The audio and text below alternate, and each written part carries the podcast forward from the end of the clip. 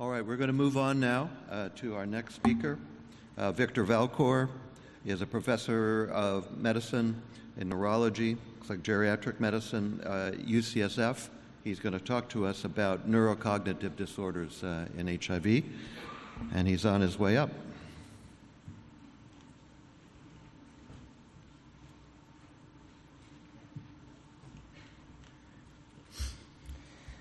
So that was intimidating. Uh, too many questions. I'm already getting nervous. Uh, and I'm three minutes over, so I'm going to use uh, your three minutes, I'm sure, in, in my talk. Uh, and I'll, I'm not going to go quickly, but I may skip over some pieces in the slides that you can read uh, and just kind of move on on your own so that I can cover things well. The, the learning objectives I think you've seen, but we also will be talking about inflammation and I think exercise, which uh, I just gave this talk in, in Mexico, and that's what we decided was the end of the day. We'll start with this question. In studies designed to understand the frequency of HIV associated neurocognitive disorders, or HAND, which of these statements is true? The frequency of HAND is now similar to what it was before we had combination antiretroviral therapy the frequency of cognitive impairment among people with sustained viral suppression is less than 5%. Or C, progression of cognitive impairment is the most common course for people with HIV related cognitive impairment when they have suppressed virus. So progression is the most common course. A, B, or C?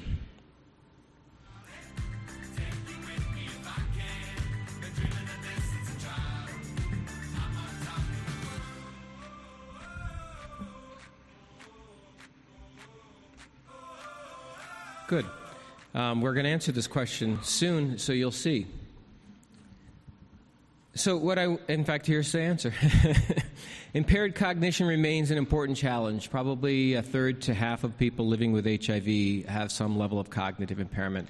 The etiology is complex. We'll talk a bit about inflammation in some studies. Comorbidities are something to consider. Cerebrovascular disease may be one of the more important things for our older patients living with HIV. And then at the end of this talk, I just want to share some of the work that we do in distinguishing Alzheimer's disease from HIV related cognitive impairment, which I think is one of the most pressing issues around geriatric neuro HIV, so taking care of people's brain as they get older. It's really puzzling to me that we don't know the frequency of cognitive impairment in people who are suppressed. Uh, it would take a pretty large study to do it, and we'd have to study people uh, largely suppressed. The Charter study uh, if you look very careful at it, this is a, a, study that says 50% of people have cognitive impairment, have HAND. If you look very carefully at it, about 50% of those people are not optimally treated. Some were not on therapy and some were not suppressed. Now, this is a population based study that really gathered what was happening in the epidemic in the United States at the time, so we have a good sense of the frequency, but that's not the reality in my clinic and probably not in your clinic. For people that are not suppressed, we kind of know where we have to put our energy. We need to get them on the right regimen, get them suppressed, get them adherent, deal with issues that are barriers toward adherence. So the real question is what do we do with people who are suppressed and have cognitive impairment? And I think that's an interesting question that we, we really don't have great data in terms of figuring out how frequently it occurs. Here are four studies across the US and the world with rates from 69 to 19 percent among people who were suppressed. I would guess about a third of people are suppressed. And in our own work, the rate of doing poorly on cognitive tests is about twice as high as it would be for a population of people who don't have HIV. So, uh, believe it or not, if you're healthy and doing well, you will be impaired on cognitive tests, depending on how many tests you do, about 10 to 15 percent of the time. So, 10 percent, 10 to 15 percent of the population will not do well enough on tests to be considered completely normal. That's that's typical in a setting of HIV, it's higher, it's more like 30% of people. So some of those might not have done well even without HIV. So the rate of impairment that we see today compared to before antiretrovirals is about the same. About 50% of people um, in the charter study, particularly, had uh, cognitive impairment. Now, the rate of dementia, which is the more severe form, is very, very low now. And they have 5% here. I would gather less than that. My experience is uh, I don't see dementia. I see, uh, I can probably count on one or two hands how many people I've cared for who have a dementia diagnosis in the setting of HIV. They all have a mild impairment, and um, and an, an, inefficiency that's really uh, very real. When I see people that are having cognitive problems, I still see motor, cognitive, and behavioral components, much less in the motor than we would have seen without treatment. So, the motor symptoms that I sometimes see is a little bit of increased tone, maybe some slowness in how fast they tap their fingers, certainly some challenges in doing more complex things that I'll share with you in a case report later in this talk, but not a very prominent piece. Of course, we still see a fair amount of neuropathy. Um, we see behavioral problems. We see apathy, we see depression, and it's important to know that the apathy has been linked to structures in the brain and shrinkage of those structures. So lack of motivation could, in, in fact, be considered pretty clearly a component of HIV. So don't dismiss it as a non HIV thing. Um, and particularly for people who have impairment of their frontal lobes, this ability to have drive and want to do things can be impaired. We also see a fair amount of depression, and a number of studies have correlated the number of depressive symptoms to how much inflammation you can measure in blood. Again, I would just state that because it reduces a little bit of the stigma around the de- depression and also tells you that, in fact, in some cases, the virus, the inflammation is probably contributing to that. But what we really think about is the cognitive piece. And what people will most commonly tell me is their memory's not working well. When I dig into it and do some testing, I almost always find that their memory is okay. That means they can, their hippocampus can make new memories. Where most of the challenge is typically is in attention, that they are having a hard time hearing the information in order to make. Let me tell you how we do this. So, if we gave everyone in this audience 15 words to remember and we repeated that list five times, by the time we got to the fifth time, most of you would probably remember 12 to 15 of those words. The first time I read the list to you, you're paying attention, you're probably going to give back to me five or six of them. Most of our HIV patients give back, or patients living with HIV give back two or three. So they didn't get it that first time it came out. We repeat it again, they may get up to four. We repeat it again, they get up to six or seven. By the time we get to the fifth trial, they get to nine, ten, not anywhere near 15. And among those nine, they tend to remember them. So the memory is working. But the ability, the efficiency in learning, the attention is where we often see the challenges. And it can be confusing because the patient is concerned about memory. And if you send them off for neuropsychological testing, they're going to score poorer on memory tests. But if you look at the details of it, they actually remember what they learned. So it's a learning inefficiency rather than a memory problem. Um, and th- this is a challenging concept, but something I see very commonly. And we also see some mental slowing. So many of the cognitive domains we think about in, in um, when I think about how the brain works can be affected with HIV. The symptoms of attentional problems, often you'll hear patients say, I, I don't read anymore, or I read less, or I have to reread things in order to get it done. That's an attentional deficit. Sometimes information processing is slower. We can capture this on tests where we're trying to see how fast people do things. But in your clinics, what you might hear is I used to play the piano very quickly. Now I can't get it to go quite as quickly. My fingers don't move when my brain tells them to go as fast. I've had people tell me that they're having a hard time dancing now. Those multiple tasks where you have to move very quickly and your, your neurons need to be firing in unison very quickly. Or a very common thing is I'm becoming more socially isolated because I can't keep up with the conversation when I go to a party. I can't keep up with that banter. I used to have quick quips to everything, and now I can't, and I'm embarrassed by that.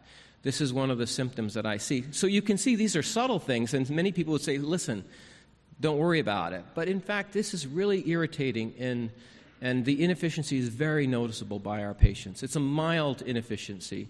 In people that have complex jobs, it can affect their ability to do them. If they're doing multiple tasks at the same time, I've had people tell me they answer the fax machine instead of answering the phone because they just can't manage all of that information. Or lawyers who used to have these complex spreadsheets are having a hard time managing them anymore. So, certainly, it can affect people's ability to do um, their work. Uh, I will tell you that I care for maybe hundreds of people who have a cognitive impairment. Some I've been following for 10 or 15 years, and they don't progress. They fluctuate. One year they may not do well on testing, another year they'll do a little bit better. Some days they come in and they test normally, and then they come in the next year, they don't test normally. That's what I see. Fluctuating encephalopathy, as if you have a chronic flu that you can't get rid of, and something stresses you a little bit more, you have more symptoms from your flu Maybe it's something you ate with the gut. Maybe it's something in your day. Maybe it's the, the medication you took last night. Something's pushing you over the edge because you're always on that tightrope of, uh, of uh, ability to do what you want to do in a day. This is a complex slide of data that we presented, um, that we published, that just said in people over 60 who are suppressed for at least three years, and we followed them to make sure they were, the rate of atrophy, shrinking of their brain, was faster and sometimes much faster than people who are very healthy and don't live with HIV. And I, I use those words very carefully. The very healthy, our group of comparisons were people who were doing very well in life and didn't have a lot of comorbidity. Two other papers have published that they didn't see this accelerated atrophy. One was in a younger population, and that may be a fact of in, in, there is a tipping point around 60 years of age where the brain shrinks faster in some people, and so we may be able to pick up on that. Another study excluded anyone with cerebrovascular disease, and I think this is quite important because when you have a little stroke, a little scarring, your brain contracts a little bit, so that shrinkage might be from that. So for us, we do see it, it's concerning, but the reason for it, I'm not exactly sure, and we're digging into it a little bit more. So for people who are older, I worry about this in terms of brain reserve and their ability to, to manage other things um, like Alzheimer's disease or diseases that may happen. I think I have just two slides on uh, inflammation. This is my favorite study. It was done out of London, it's a small group. Um, it was done by a friend who enrolled about 10 people who were perfectly healthy, asymptomatic, living in the community, young, doing well, living with HIV suppressed, high CD4 cell count, uh, suppressed virus. I had no symptoms. He was, he was certain that they were doing perfectly fine. These are healthy, community dwelling, HIV positive individuals. They had inflammation in their brain by this PET scan using a binder that binds microglia um, compared to people who were not HIV infected and matched. So, to me, this really gives evidence that people living with HIV are, as a group, maybe not each individual, but as a group, living with a higher level of inflammation that's detectable in the brain. And what was more, even though all these people tested perfectly normal on cognitive measures, if you looked at the variability on their ability to do executive function tests, it correlated with how much inflammation was found in the brain. The more inflammation they found by this marker TSPO, the worse you did on executive function tests, even though you did normal. So there's variability. That's the efficiency I'm talking about. We have people who are able to do everything, they're still able to hold their jobs, but they're not as efficient. This is the face of cognitive impairment in the setting of antiretroviral therapy. This is another study showing essentially the same thing using a different technique called diffusion tensor imaging, which uh, looks at the integrity of your white matter tracts in the brain, how well your brain is connected to other parts of the brain, and you can correlate that level of connectivity to measurable inflammation in plasma among people that are fully suppressed for a long time. So we're still able to measure these inflammatory markers in the blood. It correlates to the integrity of the brain, and that integrity also correlates to performance on executive function tests. So we have several uh, lines of evidence showing that there's much more, but I don't have time to go into it.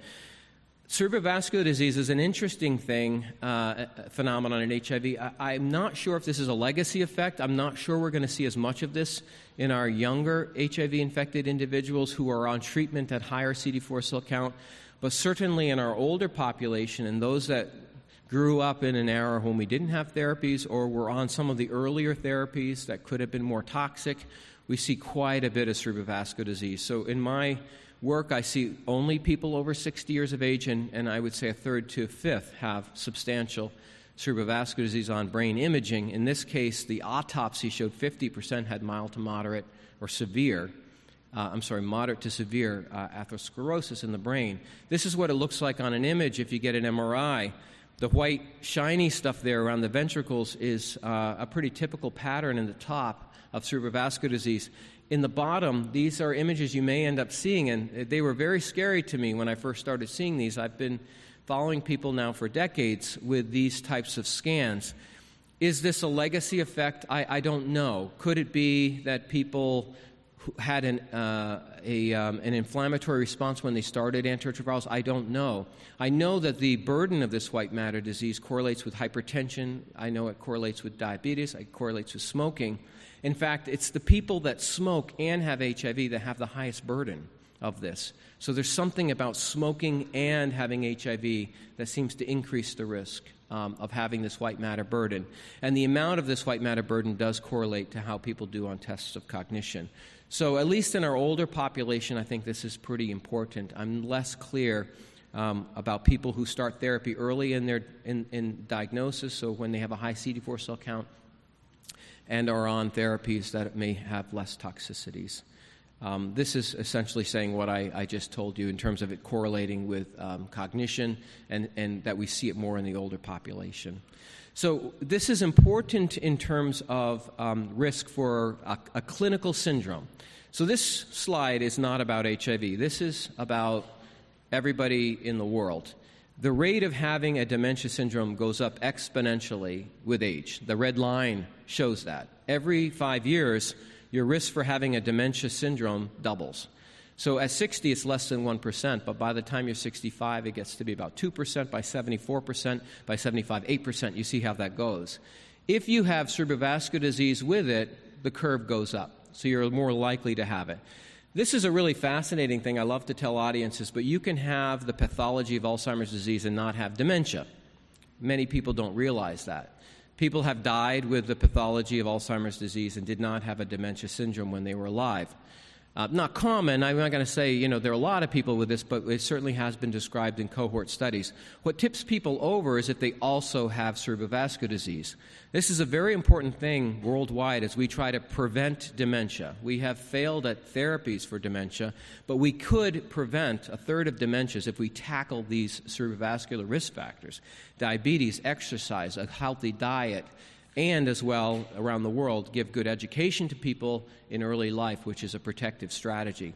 I'll share with you the last slide, the Lancet report saying that we can prevent a third of dementias, and I think um, it's very important for our HIV positive uh, people to think about this as well.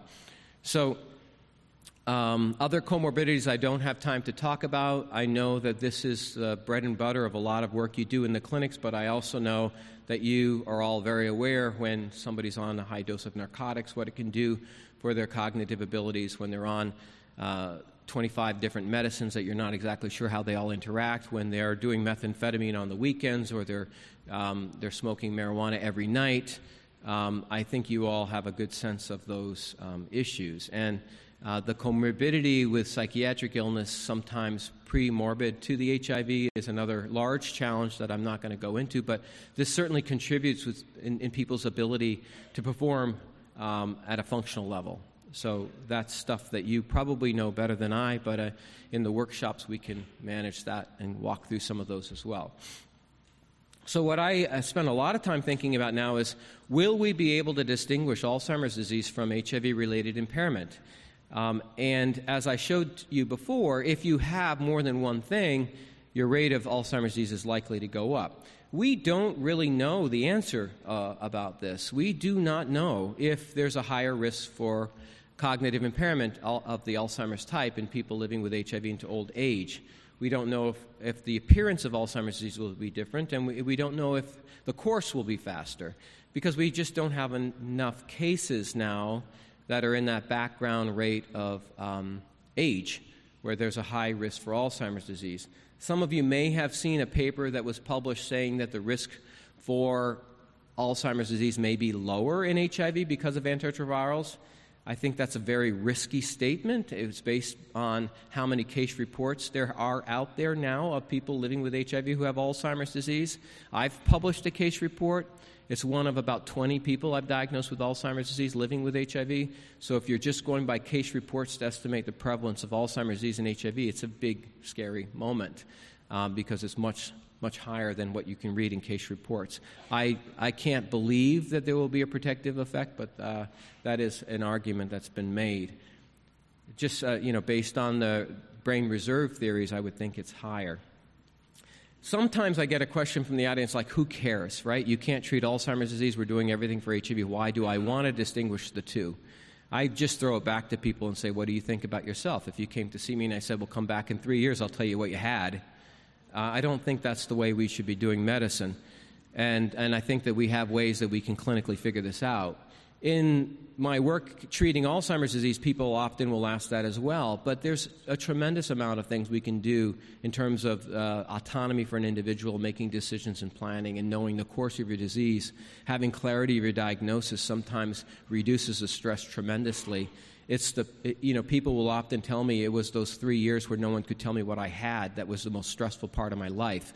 Once I knew what it was, I could tackle it and work with my family to get through it. So I think there's a lot of reasons why we would do this in, um, in people living with HIV. As I said, we, we, don't know a lot of features about the course of this disease and whether it will be higher. I can tell you from pathology studies of people who have died with HIV and they've looked at the brain, they do find amyloid very frequently in people living with HIV. But it's not the kind of amyloid that we see in Alzheimer's disease. It's a diffuse amyloid. It hasn't aggregated into those neuritic plaques that are typical of Alzheimer's disease. Is this priming the pump? I don't know, but we do see it. We also see this protein called TDP, uh, TDP43, which is seen in frontal temporal dementia, another age related dementia. So, could there be higher risk for that? We also find alpha synuclein, which is a, a protein we see in Lewy body dementia or in Parkinson's dementia. So, could there be increased risk for that? We, we don't know, but these are concerning factors, I would say. Let me ask my second and last ARS question. So, when you see an older adult living with HIV with new cognitive problems, which tests would you be most likely to order in order to distinguish Alzheimer's disease from HIV related impairment?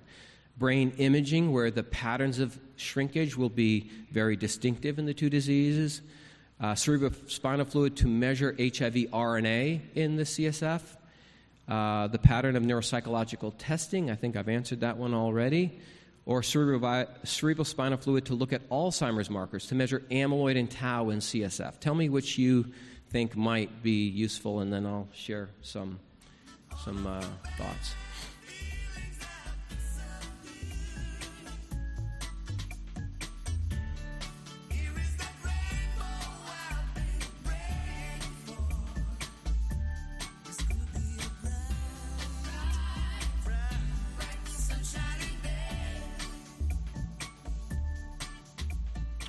Good.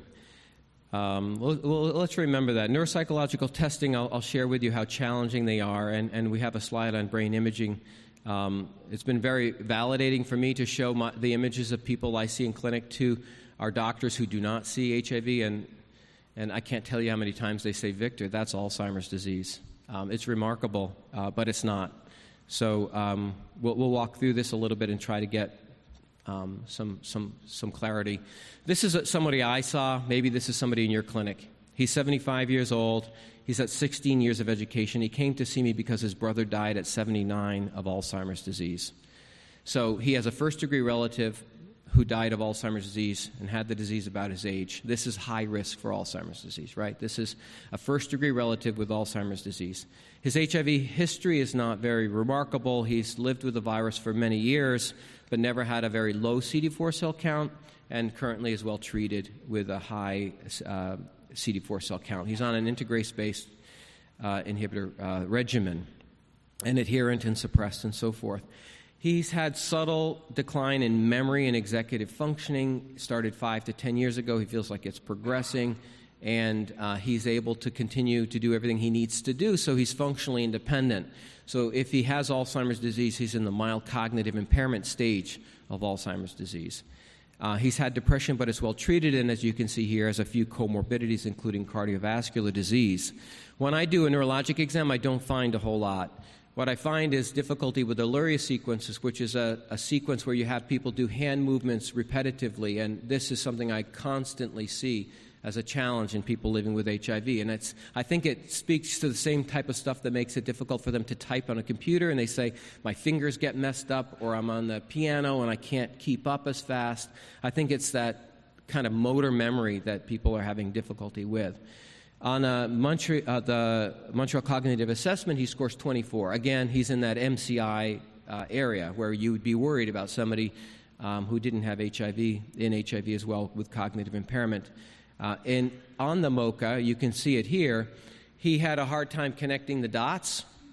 Uh, so that's kind of higher functioning, more uh, set shifting, executive functioning.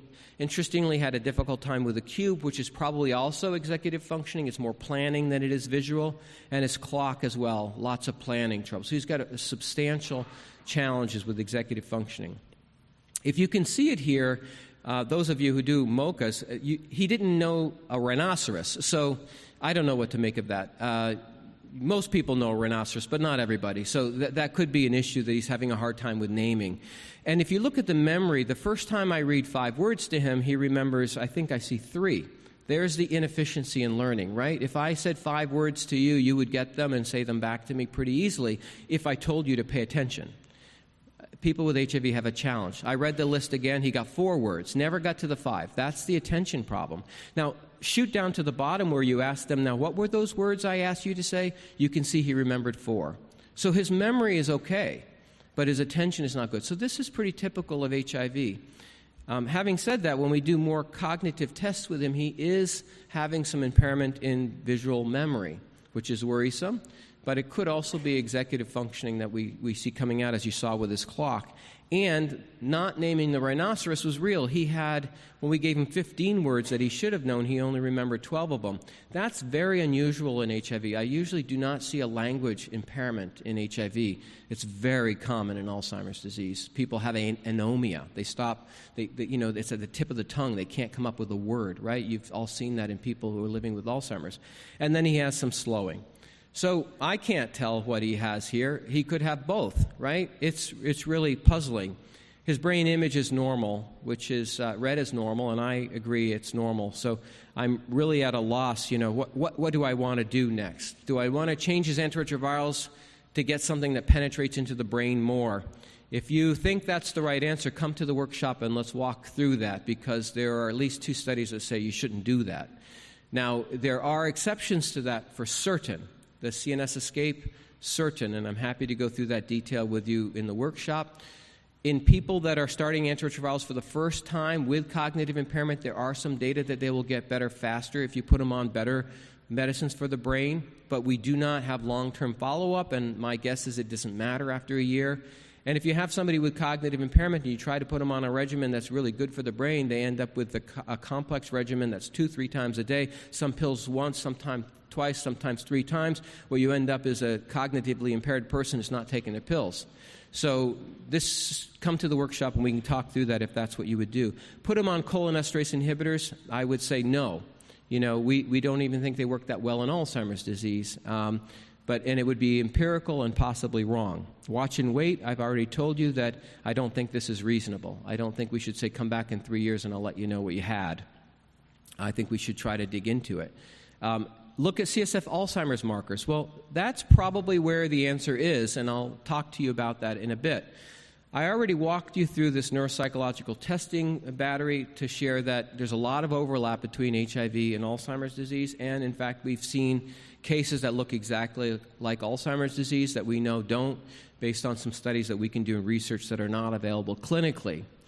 If you ask a computer to distinguish somebody from HIV from somebody who has Alzheimer's disease with no other information except their structural brain image, the computer can do it with 95% accuracy.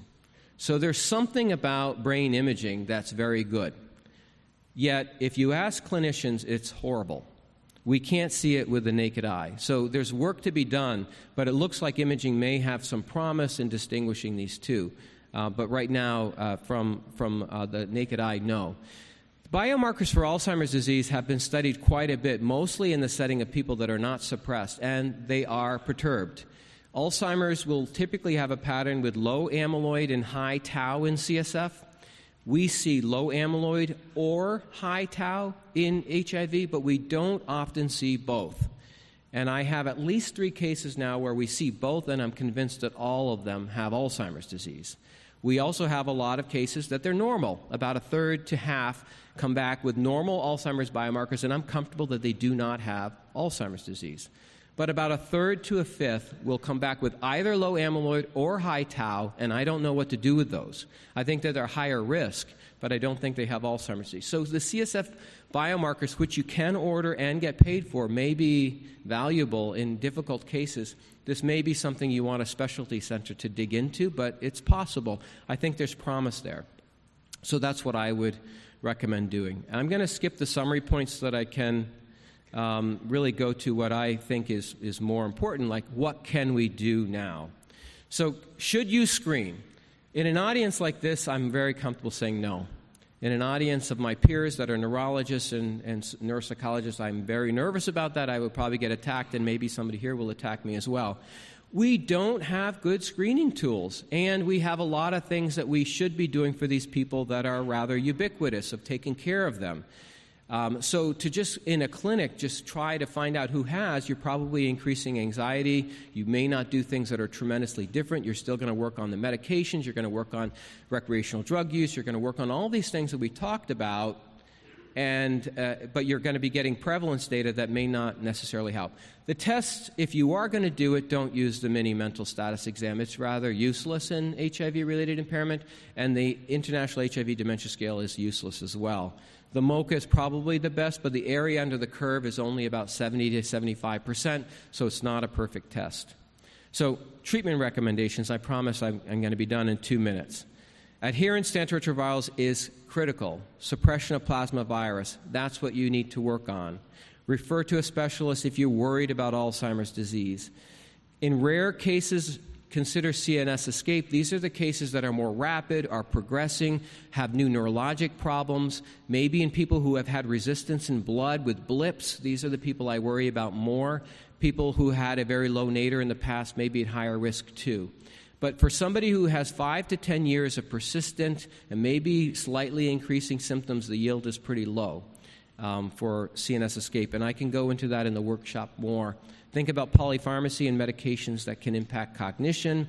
Think about compensatory measures. So, because it's attentional, people respond to lists, reminders, alerts. These are things you can tell individuals to, to try to do to help with their day to day life. I think also just limiting multitasking sometimes can help. If people are comfortable disclosing to their friends that they have a hard time keeping up with banter, that may alleviate some of the social isolation, but that's not always a possibility for people. Reassurance that the trajectory for the illness related to HIV is not one that looks like Alzheimer's disease. It's one of a chronic, fluctuating, mild inefficiency that, um, that they will they maybe have to learn to live with because we don't have effective treatments right now, aside from making sure that the virus is completely suppressed. And I would add to that people that are on really atypical regimens, and I see quite a few, that they tell me that they're suppressed. I had one person who was on for a week, off for a week. I think they need to be on every week, and uh, because we don't want any elevation of virus, any resurgence, and then empowerment uh, around the symptoms. This is my last slide. This is the Lancet report. For all of us who want to prevent dementia, this is what this suggested. You can, in the world, we can decrease the rate of dementia by 35% if we address these core risk factors. Now, this is based on epidemiologic data, so all of you who work with uh, data may shrug a bit, but this is what we have right now. This is what we have that is contributing, connected, linked to dementia, and a lot of these things we can treat in our patients living with HIV. Exercise, social engagement, uh, stop smoking, manage uh, to keep good weight, treat hypertension, uh, diabetes, etc. And thank you very much for your attention.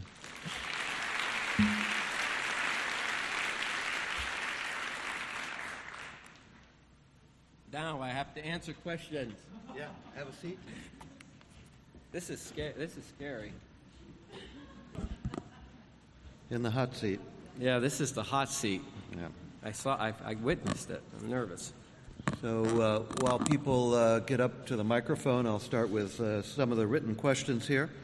Um, HIV patients are disproportionately affected by social determinants of health. Mm-hmm. Have studies compared cognitive impairment controlling for this in HIV positive patients?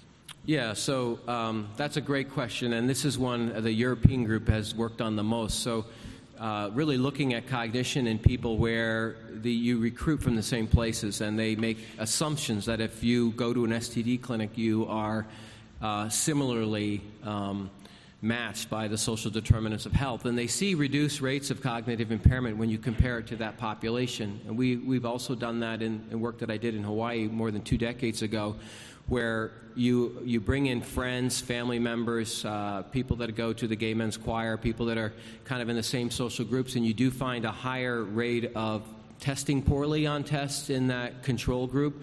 But we still see some correlation with HIV.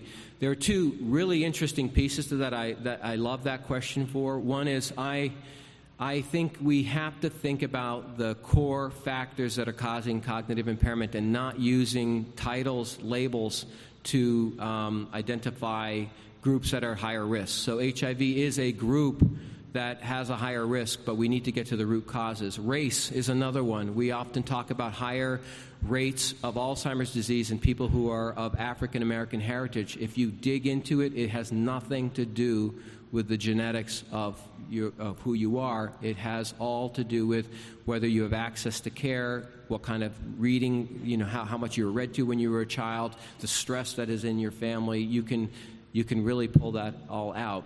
The second reason why I love that question is I shared with you the information that inflammation correlates to cognitive performance, and yet this question still comes up. And we have to be quite careful in working with our patients that we don't stigmatize them more to say that this is all the social determinants of who you are. It has nothing to do with HIV. It has only to do with you know how you were raised, uh, what kind of access you had to things, drugs that you've been using, all these other factors that we can loop into the, the social and demographic factors, I would say be really careful about that because I, I, I shared with you that inflammation correlates to this. So there's something more. Could that inflammation be because of stress in a, an environment where you, you don't have income coming into the house? Possibly. But I, I would worry a bit that we're ignoring the fact that these individuals are living with a virus that is likely to cause inflammation. Great uh, question at the mic here. Um, yeah, hey, so I ran an oncology rehab program for four years, so I talked to all my HIV patients about exercise sort of nonstop as a protective measure for successful aging, for inflammation. On a scale of 1 to 10 for neurocognitive protection, where do you place exercise? So the data are not great. Um, uh, and this is data that's not in HIV. So I don't know if you've heard of studies like the FINGER study and, and many of the exercise studies in people with mild cognitive impairment, Alzheimer's type. Um, there are signal, but it's not a huge signal. Um, and, and so my guess is that even in the setting of HIV, the direct relationship from having somebody exercise to the degree to which you could improve cognition is probably limited.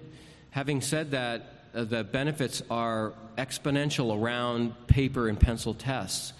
The social engagement, the, the sense of well being, the sense of empowerment.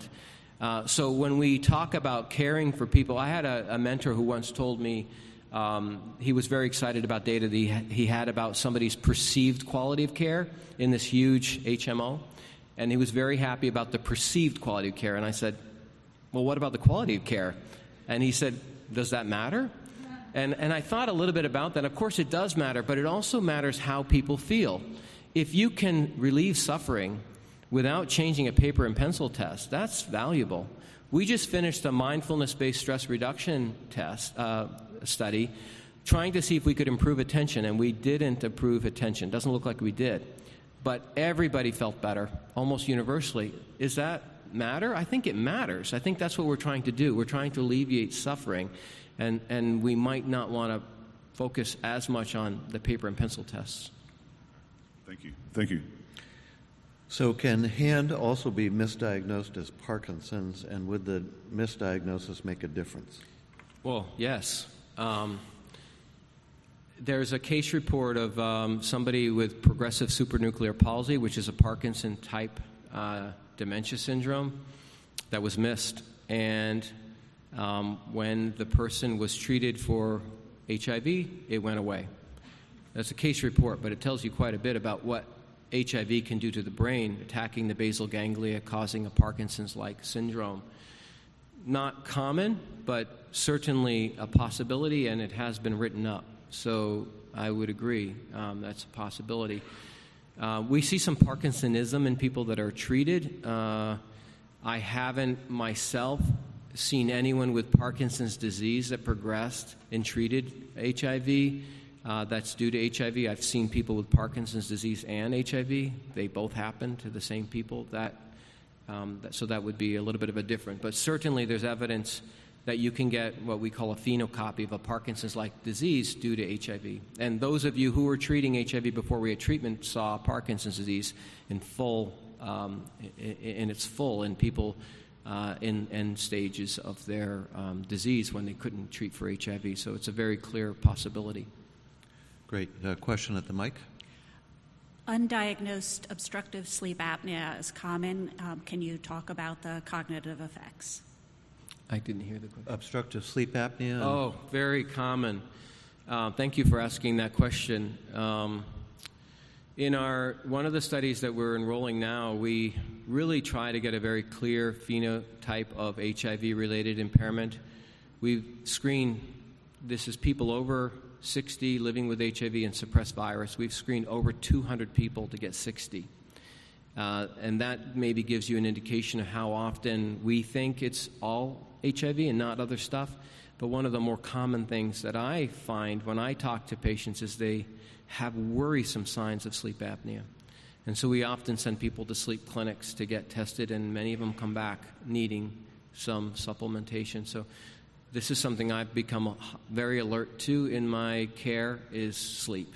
And um, I think our sleep center is a little worried about how worried I am about it because I, you know, there are screening tools that you can use for sleep apnea, and I tend to have even more of a worry, particularly if somebody has a buffalo hump or some, you know, phenotypic differences. Um, more most recently, I, I, couldn't believe the story I heard of somebody who said he sleeps and it's erratic, and he says he starts dreaming that he can't breathe and he can't breathe, and he wakes up and gasps. And I'm like, oh my gosh, who have you told this to? You, you know, you need to get tested. Uh, it's probably you're probably not dreaming. you you know, so yes, that's a really important thing. Thanks for bringing it up. So, a couple questions about the use of medications that we might use in attention deficit disorder for uh, persons that have difficulty with attention. Yeah, um, I don't use them. I, I really haven't used them in any of the patients that I've seen yet. People come to me and they have been on them and they are on them. Usually, uh, they come to me and, and they are, the medicines are being used more for fatigue or uh, really uh, daytime somnolence.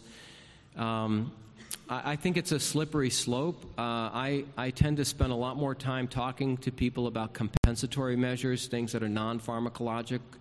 Uh, and, uh, and I also try to treat depression in using antiretro, using I'm sorry, using uh, SSRIs that tend to stimulate a bit more, or higher enough doses that we can get a little bit of stimulation for the apathy and drive pieces of it. Um, but uh, I also don't know of any studies that have shown this. There was a small study in New York that never got published that apparently had some evidence of efficacy. If anybody knows that study, let me know. But I've never seen a study that has shown benefit. If you are using them, be careful because there are, of course, drug drug interactions with protease inhibitors. Great. Do you see cognitive impairment such as HAND in younger patients, 30 year olds, 40 year olds? Yeah, we do. Um, historically, we, of course, did, and the rate of impairment is higher in people who are older. Um, but we, we enrolled, for example, a group of people in Bangkok, Thailand, that are infected and uh, start medicines within, within two weeks of infection, sometimes before they even serologically convert. And we see a lot of impaired uh, performance there. Um, so we, we know that it can affect people. Uh, in, in younger ages. And of course, those of you who remember, one of the scariest and saddest things with children, and I've run many studies with children who have a substantial uh, learning challenge. So, yes, it, it's, it doesn't, it doesn't um, select for age, it happens in all ages. We probably see it more in older people because they're perhaps more aware of age related changes that may be faster. Um, you know, I, I, can tell you that if I misplace my keys, I don't think too much about it.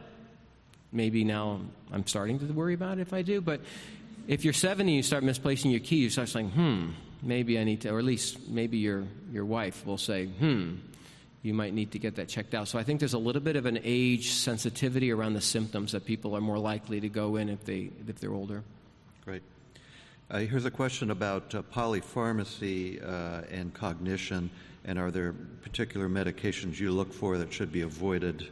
Um, for example, uh, benzodiazepines or tricyclics? Or yeah, so you, you, you know, the, the Beers criteria are something you can use for that. Uh, they're not perfect. You know, most of the people I have with HIV uh, that score high on the Beers criteria, it's because of mirtazapine, which has a lot of anticholinergic properties. And so it scores very high on the Beers criteria because of people with Alzheimer's disease and going against the acetylcholine mechanisms. Yet in my patients with HIV, it's I'm often very happy to have them on mirtazapine. So you can't use the Beers criteria perfectly. I don't think the mechanisms are the same. But the medicines often end up being similar. I, I guess the other class that I worry a little less than I do with my Alzheimer's patients are the antispasmodic bladder medicines. Again, because they're for anticholinergic, and I don't perceive the HIV related impairment to be a cholinergic mechanism. So I'm less worried about them. But certainly the benzodiazepines, the narcotics, um, high doses of some of the other antidepressants. Um, those are the medicines I see most commonly. And then you can also just see the sheer magnitude. Um, I walk through why people are on supplements sometimes, and I, I can't figure it out, and I really try to push them to simplify this because we don't sometimes know. We, we have a good sense that some of them don't have efficacy, but we don't necessarily know if they're causing more harm. So I think that that also is a, a list that I work on. All right, a final question here, and I apologize we haven't been able to get all of the questions, but uh, Dr. Valcour, I'm sure will be available during the break. Uh, um, and this is a little spin on, on what you had mentioned. Is there less cognitive change in patients on ART that better penetrates the blood brain barrier? So, not really suggesting making changes, but if you actually look at what people are on and penetration is their relationship. Well, you know, if you read the literature, you'll find papers that suggest that. And I would argue that there's a selection bias in what is published. And uh, because I simply don't think that's true. I don't think it matters. I think suppressing plasma virus is 95 to 96 percent of the game regardless of what you're on. There are data that the drugs that get through to the brain are more neurotoxic. There are studies that show with higher penetration you can have more CNS toxicity, so maybe that's offsetting any gains. I think we should, and I'm saying this with a little bit of trepidation because I know it's going to go right back to my colleagues at San Diego, but I think we should move to an era where we're not worried about that quite as much, and that we're just trying to treat and suppress plasma virus and get that done, and then worry about the exceptions, which are going to be 1%, 2%. And those are going to be the cases you're most worried about where you may want to talk to somebody, or if you're going to make changes, do a lumbar puncture first to make sure they're suppressed in CSF or not, which, if they're not, it would be an indication to do it but those are, I think, are going to be more of an exception and not your day to day routine. And, and those 2% of cases may deserve getting seen by somebody like me that thinks about it a lot day to day. So um, I'm going, as I said, I, you can definitely find a paper and you could hold it in my face and say, You're wrong, Victor, here it is, because I know there are papers out there that show it, but I know there are contrary papers that also show the toxicities of these medicines. And I would argue that there's a bias in the literature that's published because most people are doing perfectly fine with the regimen they're on. Just suppress in plasma. Great, thank you. And thank you very much for a great talk.